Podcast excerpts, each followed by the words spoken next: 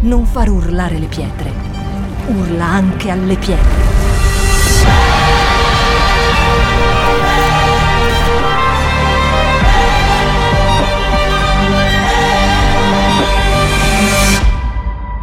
Shout 2022.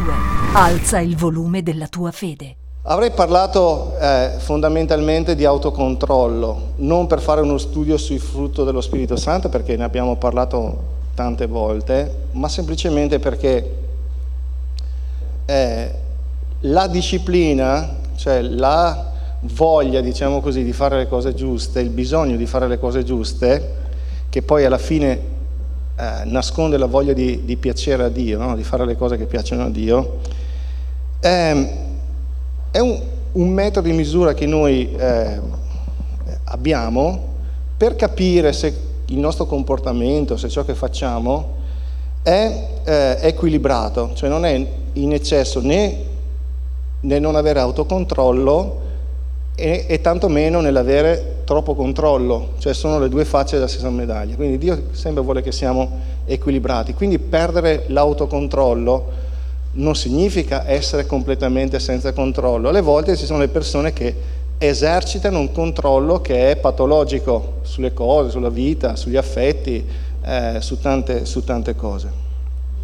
E gestiscono la vita in un eterno combattimento perché poi quando noi abbiamo dei comportamenti, chiamiamoli così, disordinati, anche se dovremmo chiamare eh, modulati dal peccato, cioè peccaminosi, poi alla fine finiscono sempre per produrre frustrazione. Volevo, volevo, parlare dell'atleta che si tempra, che si prepara alla corsa, quindi tutti gli atleti che vogliono raggiungere un obiettivo, no? devono avere almeno un motivo per il quale eh, partecipano ad una gara che è il premio che vogliono eh, vincere, raggiungere, hanno un tempo nel quale si preparano perché poi quando arriva il momento che devi gareggiare non ti trovi eh, senza fiato, senza muscoli, senza nulla e pretendi magari di fare i 100 metri con Usain Bolt e quando lui è arrivato a, alla fine tu sei ancora lì che aspetti e, e che hai fatto i primi tre metri e lui è già arrivato in fondo perché non sei allenato. E volevo dire che il, l'autocontrollo, la disciplina, è qualcosa che dovremmo avere tutti nella vita, cioè controllare un po' un attimo come, come viviamo. E ci sono dei, dei, sentimenti, delle emozioni che noi sperimentiamo nella nostra vita che ci vincono. Ne cito qualcuno, la rabbia, l'ira, eh, il fatto per esempio di non trattenersi dal cibo anche, è, è una mancanza di autocontrollo in Italia non si può parlare mai di dipendenza dal cibo. Ci avete fatto caso? Guai, guai, perché ti dicono, eh beh, io il cibo se non mangio... Eppure guardate che le ghiottonerie sono inserite nei peccati della carne e ci è sempre ricordato che dobbiamo trattare bene il nostro corpo, anche perché trattare bene il nostro corpo significa stare bene, tra le altre cose. Comunque, eh, e quindi questa, uh, questa sorta di, di, di, di, fatica che abbiamo alle volte ci deprime, ci fa sentire uh, scarsi, no, scarsi. Questa è una parola che sento, eh, mi viene detta spesso, sono una pecora scarsa. Mamma mia, quando sento queste parole qua, ma perché Dio non, non, non, mi ascolta? Ma perché Dio non risponde alle mie preghiere? Ma perché non cambio? Perché questa cosa non si, non si evolve? Perché non riesco a crescere? non è che tutti non crescano, ci sono delle persone che maturano eh, all'interno del loro eh, cammino con Dio, non che tutti rimangono fermi, fermi lì e, e, come sono nati in Cristo così arrivano alla fine. C'è sempre in, in molti un'evoluzione. Finché preparavo questo, questo studio eh, mi sono venute in mente alcune, alcune persone che hanno perso l'autocontrollo.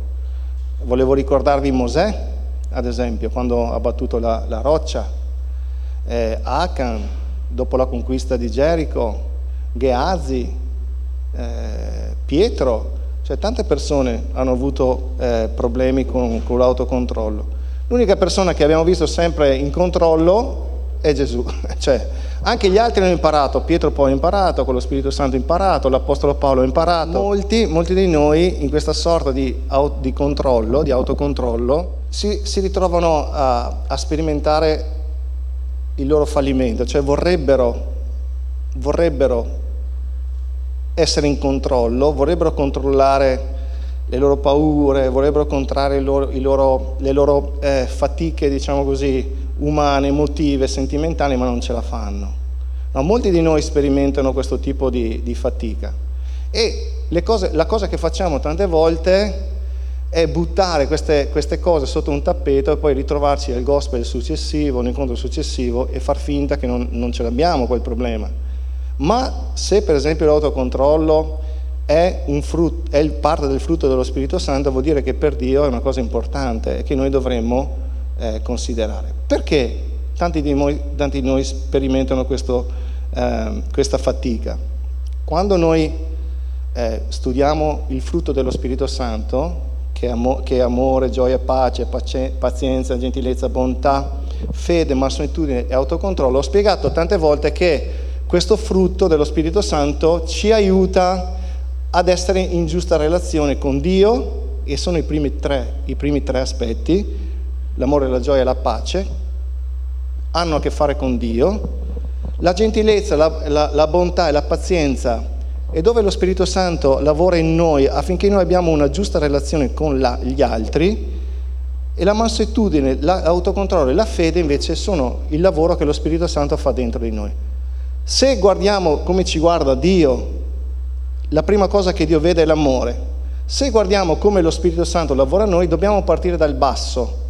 Cioè funziona così, per arrivare a, a comprendere quell'amore e a vivere guidati da quell'amore si fa la scala la scala successiva, cioè tutto è nell'amore, ma la, il primo frutto che dobbiamo vedere nella nostra vita è proprio l'autocontrollo, la mansuetudine e la fede e poi via via si, si, si riesce a comunicare con gli altri. Il problema è che tante volte in questa fatica, e non so se per voi è normale mettervi a gridare con, con l'altro, avere degli scatti di ira, eh, avere, vivere nella paura, insomma, eh, non credo che Dio voglia che noi viviamo eh, da cristiani, perché essere cristiani, ho detto tante volte, non è quello che facciamo qua, è come viviamo poi, poi fuori. Quello che sperimentiamo tante volte è il desiderio di fare delle cose e non riusciamo a farle e tante cose che non vogliamo fare invece le, le facciamo. Questa è la nostra, la nostra esperienza, spesso è la nostra esperienza. Ma quello che, quello che volevo dirvi oggi, voglio riparlarvi della grazia, perché la grazia di Dio, che è incarnata nella persona di Gesù, è l'unica eh, speranza, è l'unico eh, maestro, è l'unica guida che ci può insegnare ad avere e a raggiungere quel frutto dello Spirito Santo. Non ce la faremo mai da soli, non ce la faremo mai con le nostre sole forze, ma ce la faremo se la grazia di Dio è, è, è con noi, la viviamo, la comprendiamo, la accettiamo e siamo disponibili ad essere ammaestrati da quella grazia. Perché abbiamo un concetto della grazia che è tutto nostro tante volte. Pensiamo che sia solo, vabbè, scusate se in tante prediche ripeto lo stesso concetto, ma bisogna ripeterlo perché poi la gente se lo dimentica. Quindi noi pensiamo che la grazia sia solo il fatto che sbagli qualcosa, Dio ti perdona, quello è perdono ma la grazia è la potenza di Dio che ti mette nella condizione di fare quello che piace a Dio. No, quindi costruisce, ti insegna a, a, sviluppare e a esprimere quello che è il frutto dello Spirito Santo nella tua vita. Quindi assomigliare sempre di più a Cristo. Questo fa la grazia. Ok? Poi lasciate stare il discorso dell'ipergrazia, si scade la grazia, non si scade la grazia. Noi sapete come la pensiamo. Io credo che la grazia vada mantenuta vada coltivata, vada servita, vada seguita e non credo che una persona nella sua vita possa fare quello che vuole e pensare di abusare della grazia di Dio. Se una persona pensa che qualsiasi cosa faccia nella vita, tanto c'è la grazia, c'è solo un motivo perché pensa così, perché non ha conosciuto la grazia. Io credo questo. Allora, la cosa importante è che noi spesso focalizziamo la nostra attenzione, tenetevi cara questa predicazione perché magari in qualche altra, altro contesto se lo dicono sei duro, no? Ma tenetevela, tenetevela cara. abbiamo sempre l'attenzione sui nostri fallimenti, sui nostri peccati, su quello che eh, ci indebolisce, ma noi dimentichiamo che siamo un passato, noi arriviamo a Gesù con un passato che ha scritto la nostra storia, che ha creato il nostro carattere, che ha eh, eh, condizionato ciò che siamo. E quando conosciamo Gesù e scopriamo che abbiamo tante cose da, da, da cambiare, vorremmo subito essere dei santi, vorremmo subito fare le cose che, che gli piacciono, no? partiamo con l'entusiasmo, bomba, dopo un po' già siamo dei depressi perché vediamo com'è. Pensavamo che, che con Gesù funzionasse tutto, facciamo uno schiocco di dita, cambiamo, domani saremo diversi e invece no.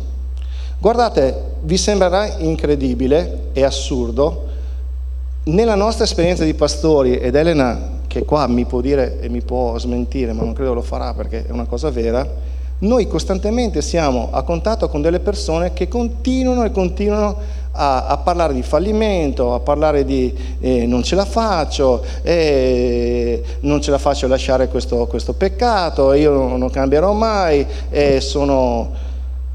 E ascoltiamo delle persone continuamente pregare per delle cose, focalizzando la loro attenzione sempre sui loro fallimenti, sempre sul loro peccato, sempre sulla loro incapacità di essere ciò che vorrebbero essere. Tra l'altro dimenticando che è l'esperienza che hanno fatto tutti. Per questo ho citato prima il passo dell'Apostolo Paolo. Lo stesso Paolo dice, io vorrei fare delle cose e non riesco a farle. Vorrei non farne delle altre e le faccio. Cioè se c'è uno che ha sperimentato la potenza della grazia e ce l'ha raccontata ed è stato rivoluzionato nel suo essere, è stato proprio l'Apostolo Paolo.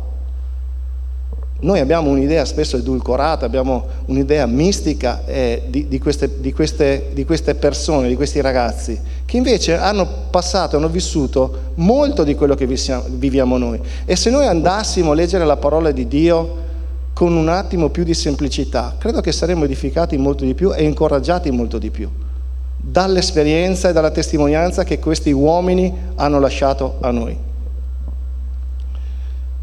Quando noi viviamo in una sorta di autocondanna, ok, quello che facciamo è diventare delle, diventiamo delle persone io le chiamo, eh, eh, non voglio dire vi, vi, vittime, facciamo le vittime, diventiamo, entro, introspettivi e continuiamo a macinare e a vederci eh, eh, come scarsi. Dicevo prima, quante persone dicono pastore sono una pecora scarsa, non valgo niente, non so parlare, ne combino una ogni giorno e tutte queste cose qua.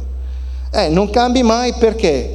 Perché il tuo sguardo è concentrato su, di, su te stesso e non è concentrato sulla potenza di Gesù non è concentrato su, sulla potenza e sull'opera che Gesù ha compiuto per te e per noi eh, sulla croce. Se tu vuoi trovare la grazia, vuoi trovare il perdono, vuoi trovare la forza per uscire dal tuo loop, eh, devi trovarla in Gesù. Non c'è un altro posto, non c'è nelle nostre strategie, nelle nostre metodologie e nemmeno nella nostra legalità, nelle nostre regole. Quello che facciamo noi tante volte è darci delle regole, come se non ce ne fossero abbastanza, che invece di liberarci ci frustrano ancora di più. Perché noi vogliamo fare delle cose, ci prendiamo degli impegni e non solo non manteniamo gli impegni, ma scopriamo che non siamo in grado di rispettare tutto quello che abbiamo deciso di fare con Dio. Comunque, nessun fallimento deve giungere a farti dubitare dell'amore di Dio per noi, per te. Quante volte avete sentito, questa è una frase che dice sempre il pastore Punto, il fallimento non fa di te un fallito. Ovviamente che questo vale nell'ottica nella quale ci guarda Dio. E se noi scopriamo che facciamo quello che non vogliamo fare, e non riusciamo a fare quello che vorremmo fare e ci concentriamo su quello e non come dice Paolo, ma grazie siano rese a Dio che in Cristo Gesù ci ha liberato da questo, ok? Entriamo in quel, in quel dramma che era quello che dicevo prima, continuiamo a pensare e a fare delle cose che non vorremmo pensare e che non vorremmo fare. Le regole possono aiutarci per quello che riguarda il nostro atteggiamento esteriore, ma non possono mai toccare il cuore. Noi abbiamo bisogno di essere cambiati nella profondità del nostro cuore. E quando siamo costretti da, delle regole, e la storia della legge, della legge che Dio ha dato a Israele ce lo insegna, ci fa diventare dei legalisti, ci fa diventare i primi giudici di noi stessi. E quando ci siamo stancati di giudicare noi stessi, cominceremo a giudicare gli altri e, mis- misureremo gli altri eh, rispetto alle loro performance e non rispetto alla grazia di Dio. La grazia dove si trova? La grazia si trova in Cristo Gesù.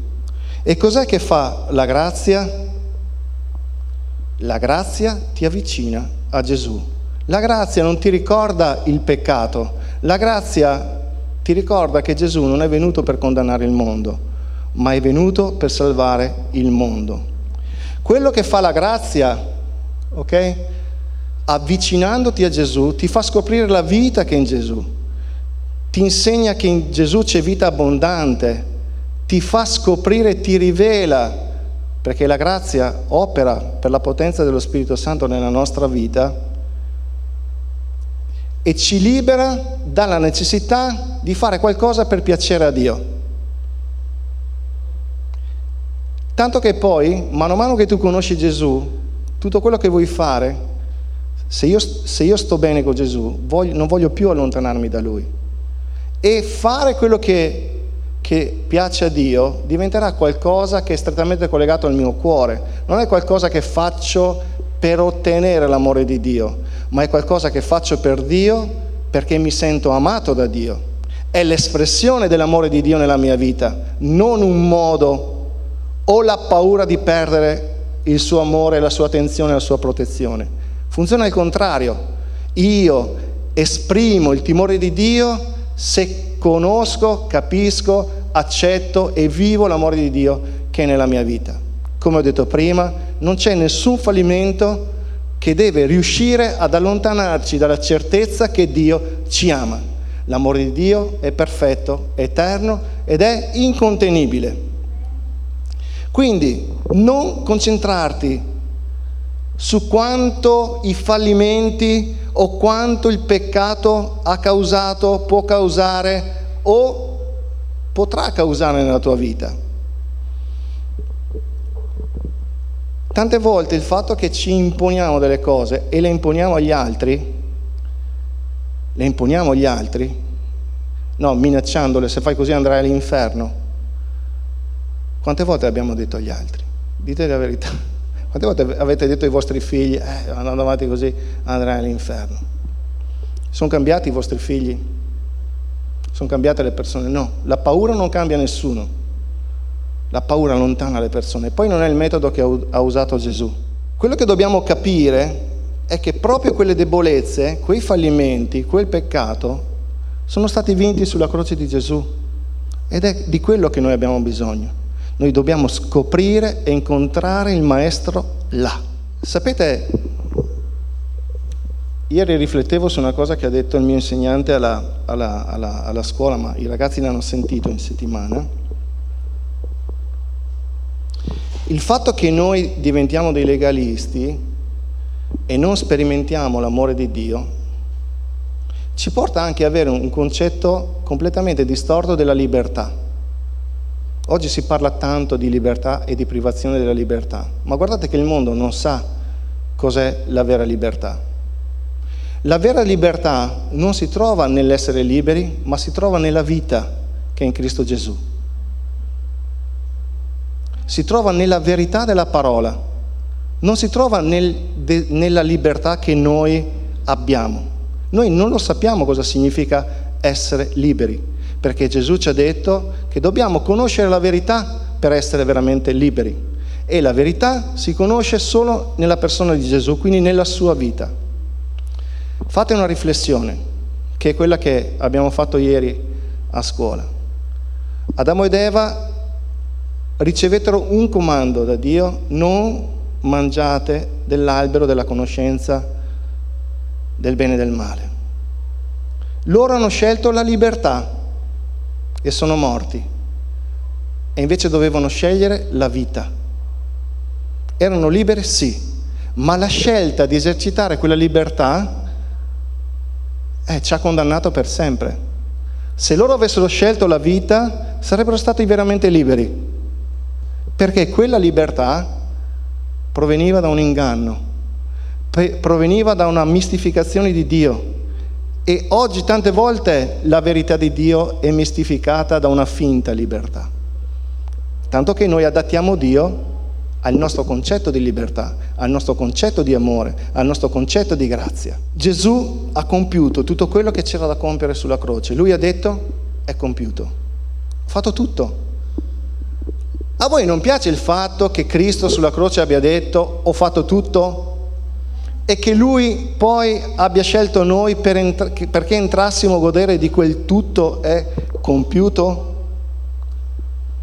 Ok, allora la domanda che vi faccio, ma perché allora, se sappiamo che solo la grazia di Dio può liberarci dal peccato, solo la croce di, Gesù ha vinto e ha potuto togliere il potere del peccato, che era la condanna, era la paura, il giudizio, la morte, perché noi continuiamo costantemente ad essere concentrati più su quello che noi non facciamo che sulla grazia di Dio, sul suo amore, sull'opera della croce? Perché quando sbagliamo e dovremmo essere cristiani maturi, non corriamo nelle braccia del Padre e non continuiamo a credere che proprio in quel momento, quello è il momento in cui noi dobbiamo sperimentare il suo perdono, la sua grazia e la sua misericordia, che non finiscono mai, perché non dipendono da noi, ma dipendono dalla sua grazia e dall'opera della croce. E Gesù è morto proprio per quello. Come mai noi continuiamo a, macerare, a macinarci in quello che non riusciamo a fare,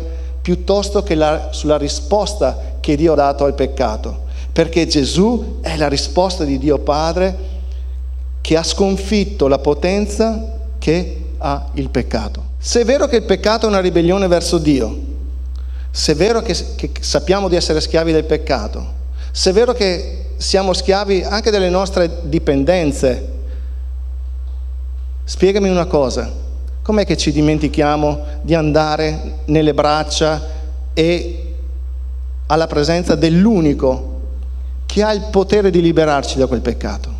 Perché viviamo incastrati in una sorta di sistema nel quale noi ancora pensiamo di poter fare qualcosa per poter piacere a Dio. Quando Dio già ci ama in maniera perfetta non c'è nulla che possiamo fare per piacergli di più e non c'è nulla che possiamo fare per piacergli di meno. Perché non decidiamo quando vediamo che siamo, come ho sentito prima, siamo di vasi di terracotta, di argilla? Perché non decidiamo di camminare con Cristo? Me lo spiegate perché? Perché diventiamo tutti dei credenti della domenica che si accontentano di un piccolo gospel, quando abbiamo tutta quella potenza da vivere ogni giorno della nostra vita? La domanda è, ma chi ti impedisce di andare alla presenza del Padre? Se non te stesso, se non la tua paura, se non l'incapacità di credere che Dio ti ami nonostante ciò che sei, anzi soprattutto perché sei così. Perché non capisci che l'unica speranza che abbiamo è proprio ascoltare la grazia, imparare la grazia e ricordarci che Dio è un Dio di grazia? Perché ancora persone che magari vanno, vanno in chiesa da, da, anni ancora dicono eh ma io sono, sono un peccatore, sono troppo peccatore, sono troppo sbagliato, l'ho fatto troppe grosse.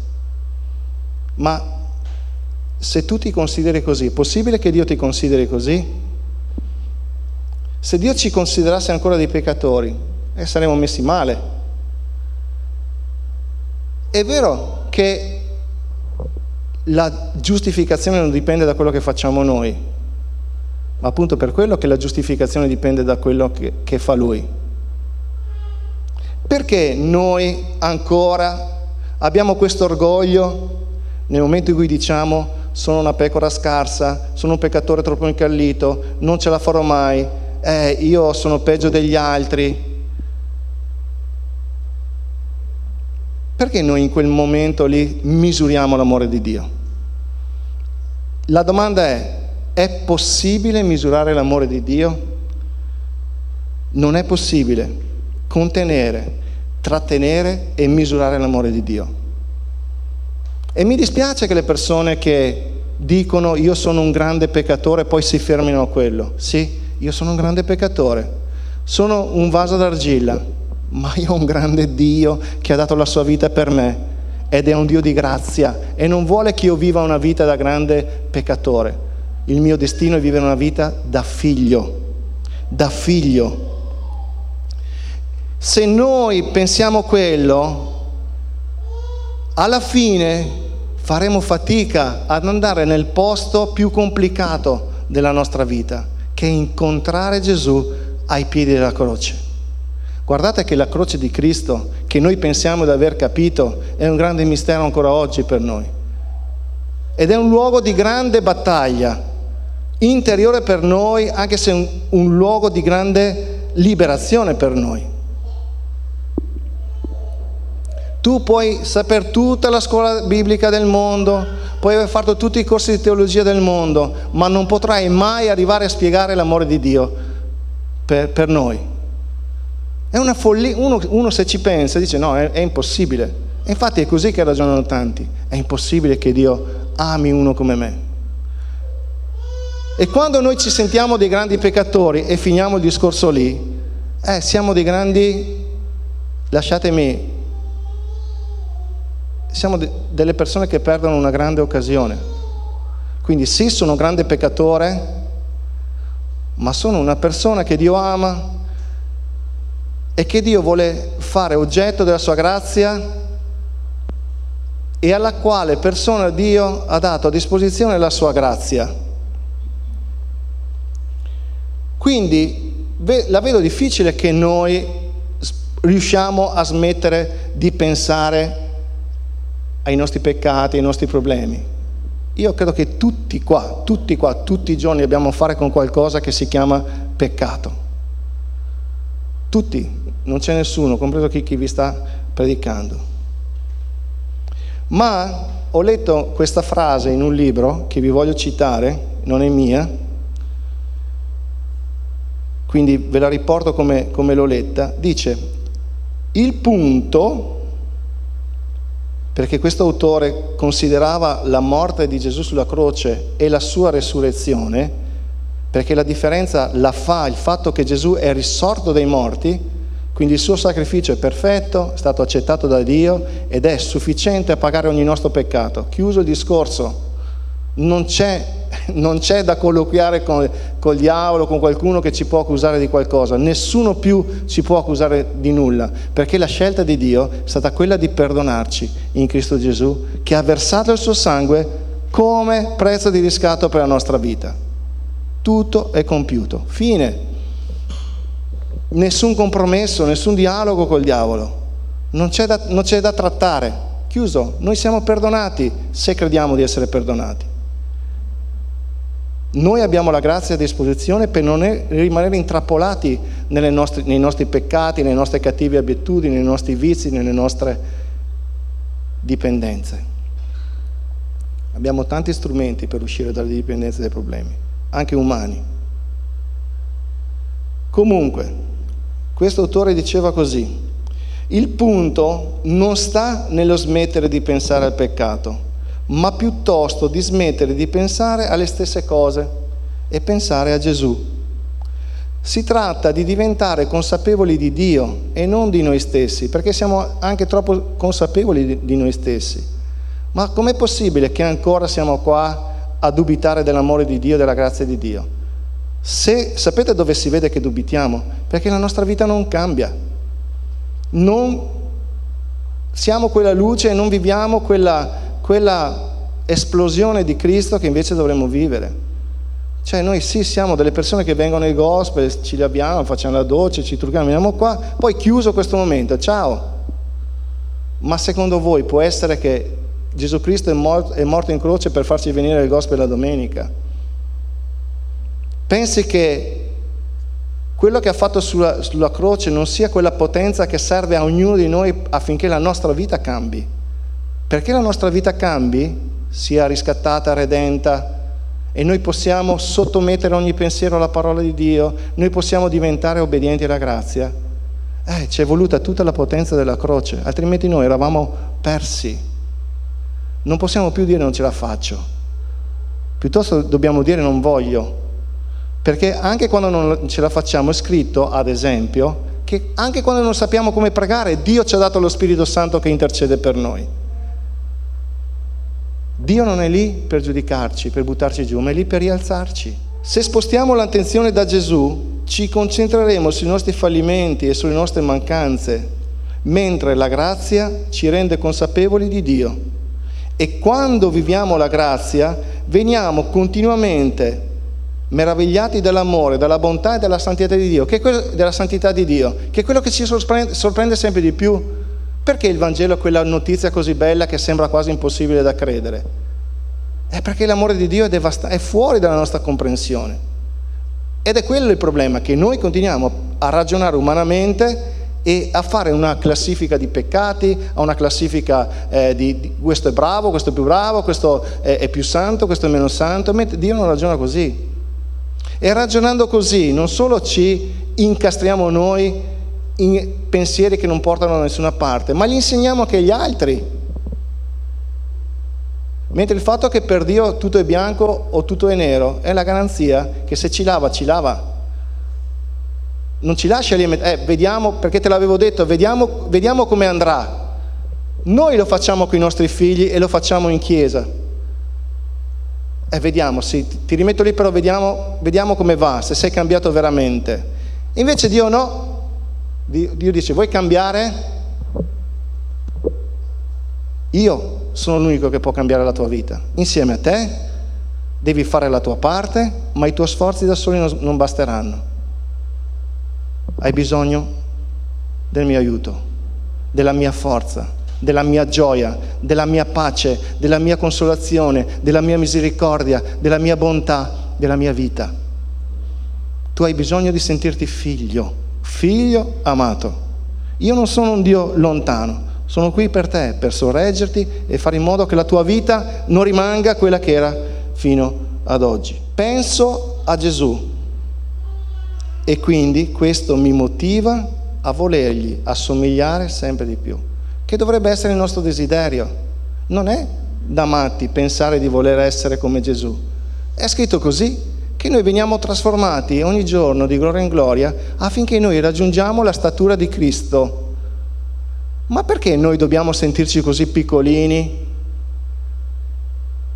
Sapete perché? Perché ci piace fare quello che facciamo. Perché non siamo disposti a mollare le cose che ci zavorrano, perché abbiamo delle cose che ci attraggono, ci seducono e ci allontanano da Dio e che ci piacciono. Non siamo disposti a morire, non siamo disposti a cavare l'occhio, non siamo disposti a tagliare la mano, non siamo disposti a fare un nodo alla lingua, non siamo disposti a credere in quell'amore che ci cambia. E allora cosa facciamo? Eh, io sono il peggiore dei peccatori, la peggiore delle peccatrici, sono una pecora scarsa. Sì, la verità, sei una pecora scarsa, non c'è nulla di nuovo, anch'io. Non è un buon motivo per rinunciare. Non concentrarti su te stesso, ma va ai piedi del Maestro e concentrati sulle sue parole. Togli dalla tua vita la tua idea di moralità, la tua idea di giustizia che poi diventa un'autogiustificazione, un'autoindulgenza che non porta da nessuna parte. Diceva questo autore, noi non abbiamo bisogno di più forza di volontà, abbiamo bisogno di più di Gesù. Non che non serva la nostra forza di volontà, la nostra forza di volontà serve. Senza di noi senza la nostra attitudine, senza la nostra disposizione ad amare Dio con tutto il nostro cuore, con tutta la nostra mente, con tutta la nostra anima, con tutte le nostre forze. La decisione che dobbiamo prendere noi di rinunciare ad alcune cose per abbracciare la croce di Cristo, la nostra decisione di morire al mondo per vivere in Cristo ma non basta la nostra forza. Abbiamo bisogno di Gesù, abbiamo bisogno della sua grazia. Quindi qual è quello che ho imparato a fare io? Che non sono migliore di voi, nessuno qua può dirsi migliore di un altro. dato che l'esperienza quotidiana è quella del capire che in noi non abita alcun bene, nella nostra carne non, non abita nessun, nessun bene, anche quando diciamo quella è una brava persona.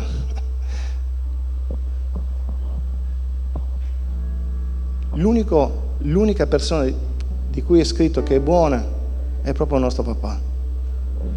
Tanto che quando quell'uomo chiamò Gesù buono, disse, perché mi chiami buono? Gesù, solo uno è buono, Padre mio che nei cieli. A me questa frase qua ma, mi ha sconvolto. Quindi non è il problema di, di pensare che faremo esperienza, che ne so, fra dieci minuti del peccato, ma del considerare la potenza della grazia di Dio, la potenza della croce Guardate che Gesù, se viene a sconfiggere il diavolo, non è perché noi andassimo in giro a imporre le mani così a far spettacolo e a liberare i posseduti, anche se capiterà. È scritto che lui è venuto per liberare tutti quelli che per la paura della morte erano schiavi del diavolo. Cioè, ogni paura ha la sua origine in questo, la paura della morte. E non solo la morte fisica, ma che qualcosa finisca, un rapporto, una relazione, un lavoro, tutto quello che parla di morte, che puzza di morte, non viene da Dio. In Dio c'è vita eterna, in ogni cosa in cui Lui entra o cui noi lo facciamo entrare, anche se alle volte ci sembra di no, e invece è pieno della sua vita. E non è vero che Dio non ha cura di ogni dettaglio della nostra vita. Forse siamo noi che non lo crediamo più. Forse siamo noi che abbiamo bisogno che si riaccenda quel fuoco e quella passione. Forse siamo noi che dobbiamo ricordarci Cristo che ti dice torna al primo amore. O forse siamo noi che abbiamo considerato la grazia come qualcosa da studiare piuttosto che da vivere. Avete mai sentito Gesù insultare qualcuno, aggredire qualcuno? Qualche volta ha usato delle parole forti, razze di vipere, ma noi sappiamo che Gesù non ha peccato, quindi non c'erano quei sentimenti e quelle emozioni che muoverebbero noi a dire a qualcuno razza di vipera, no? che sarebbe più il desiderio di denigrare o di schiacciare qualcuno o di ferirlo, mossi da qualcosa che ha ferito prima noi, ma Gesù non è stato ferito da, da nulla. Perché non vi stupisce il fatto che non escano mai da Gesù parole di condanna, di condanna irrevocabile, ma quanto si è speso questo uomo, questo Dio, questo Cristo per farci conoscere l'amore del Padre? Anche nei suoi avvertimenti, quanto amore lui è riuscito ad esprimere. E sai perché?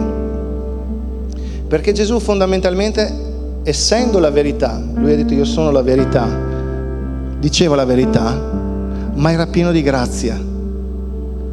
E quindi la sua verità era modulata e intrisa di grazia, cioè le sue parole sono sempre affinché la nostra vita venga liberata dalla schiavitù del peccato e dalle paure, che sono quelle che poi ci portano ad avere determinati atteggiamenti.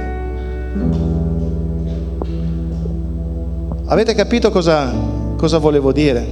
Allora quella disciplina, quell'autocontrollo, ed è per questo che è un frutto dello Spirito Santo, diventano reali, diventano possibili nella misura in cui noi andiamo ai piedi del Maestro e lo ascoltiamo, perché molti sentono parlare Gesù e pochi lo ascoltano. Ascolta Israele, il Signore è il nostro Dio. Ascolta, cioè fai entrare la parola di Dio nel tuo intimo io sono il pane di vita. E non accettare il compromesso con il diavolo che ti dice, o con il diavolo, con i tuoi pensieri, perché io dico, alle volte diamo al diavolo dei meriti che non ha, con i tuoi pensieri siate rinnovati per il rinnovamento dello Spirito Santo. Noi cosa pensiamo che sia questo rinnovamento? Che noi esercitiamo i doni, che abbiamo il discernimento degli spiriti? No, è il nostro modo di pensare che cambia e si adegua e si, eh, si mette nel giusto binario con la parola di Dio. Si adegua alla parola di Dio, non si adatta, la concepisce e la partorisce come è stato per Maria, che ha concepito la parola di Dio e l'ha partorita. E noi dobbiamo essere così, dobbiamo concepire la parola dentro di noi, che è santa, è pura, è benedetta, e la dobbiamo partorire. Chi ha partorito sa cosa vuol dire. Allora quando la nostra vita si piega e tu hai la voglia di stare ai piedi del Maestro, e allora non diventerà solo qualcosa di sentimentale. Ah, sto ai piedi di Gesù, che bello, che bello. No. Alle volte non sarà facile, ma la grazia ci sostiene, ma la grazia ci dà forza, ma la grazia ci insegna, la grazia ci incoraggia, la grazia ci consola, la grazia ci ammaestra. La grazia è Gesù. Signore, liberami da questa spina nel fianco. Ti basta la mia grazia. Ti basta? Alle volte non ci basta. Per questo io non credo che una persona che ha conosciuto la grazia di Dio possa pensare di fare quello che vuole. Io pecco, tanto c'è la grazia di Dio. Io faccio quello che voglio, tanto c'è la grazia di Dio. Non è così che funziona, non funzionerà mai. Però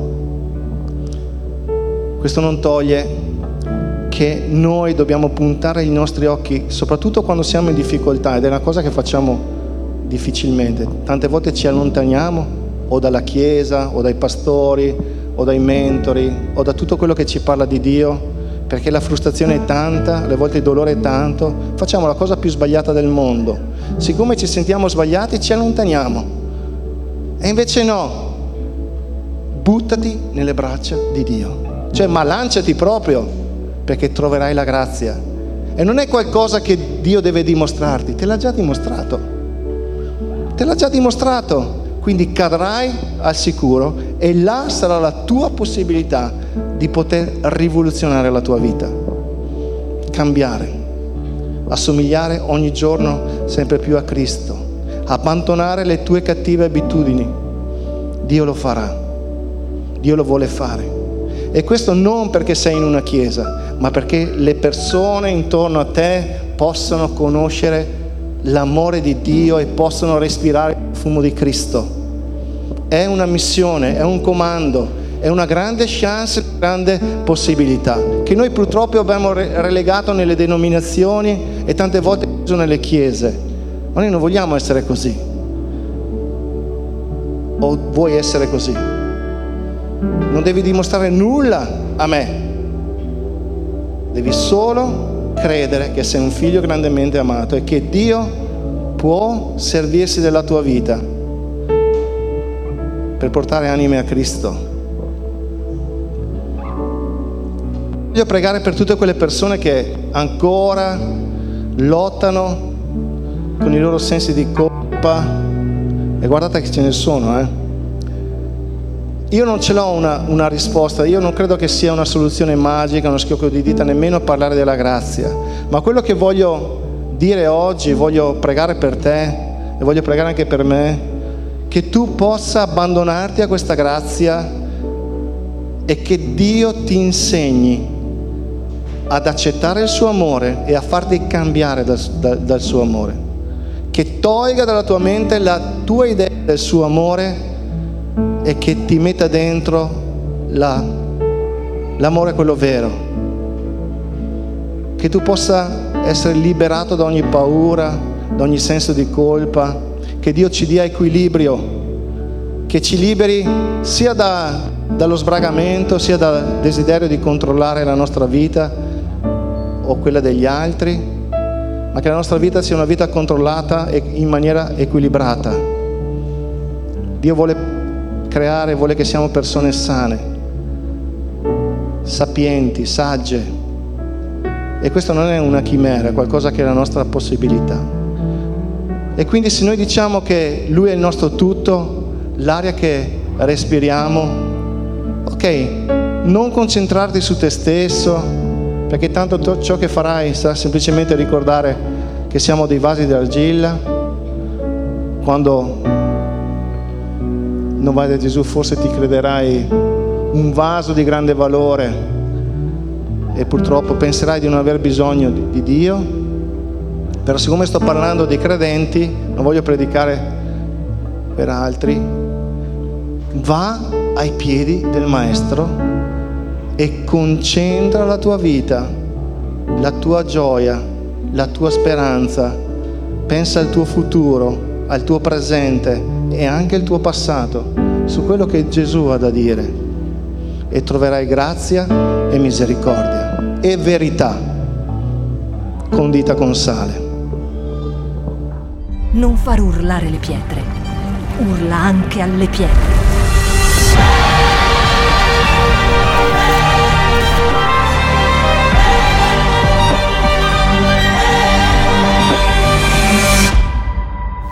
Shout 2022. Alza il volume della tua fede.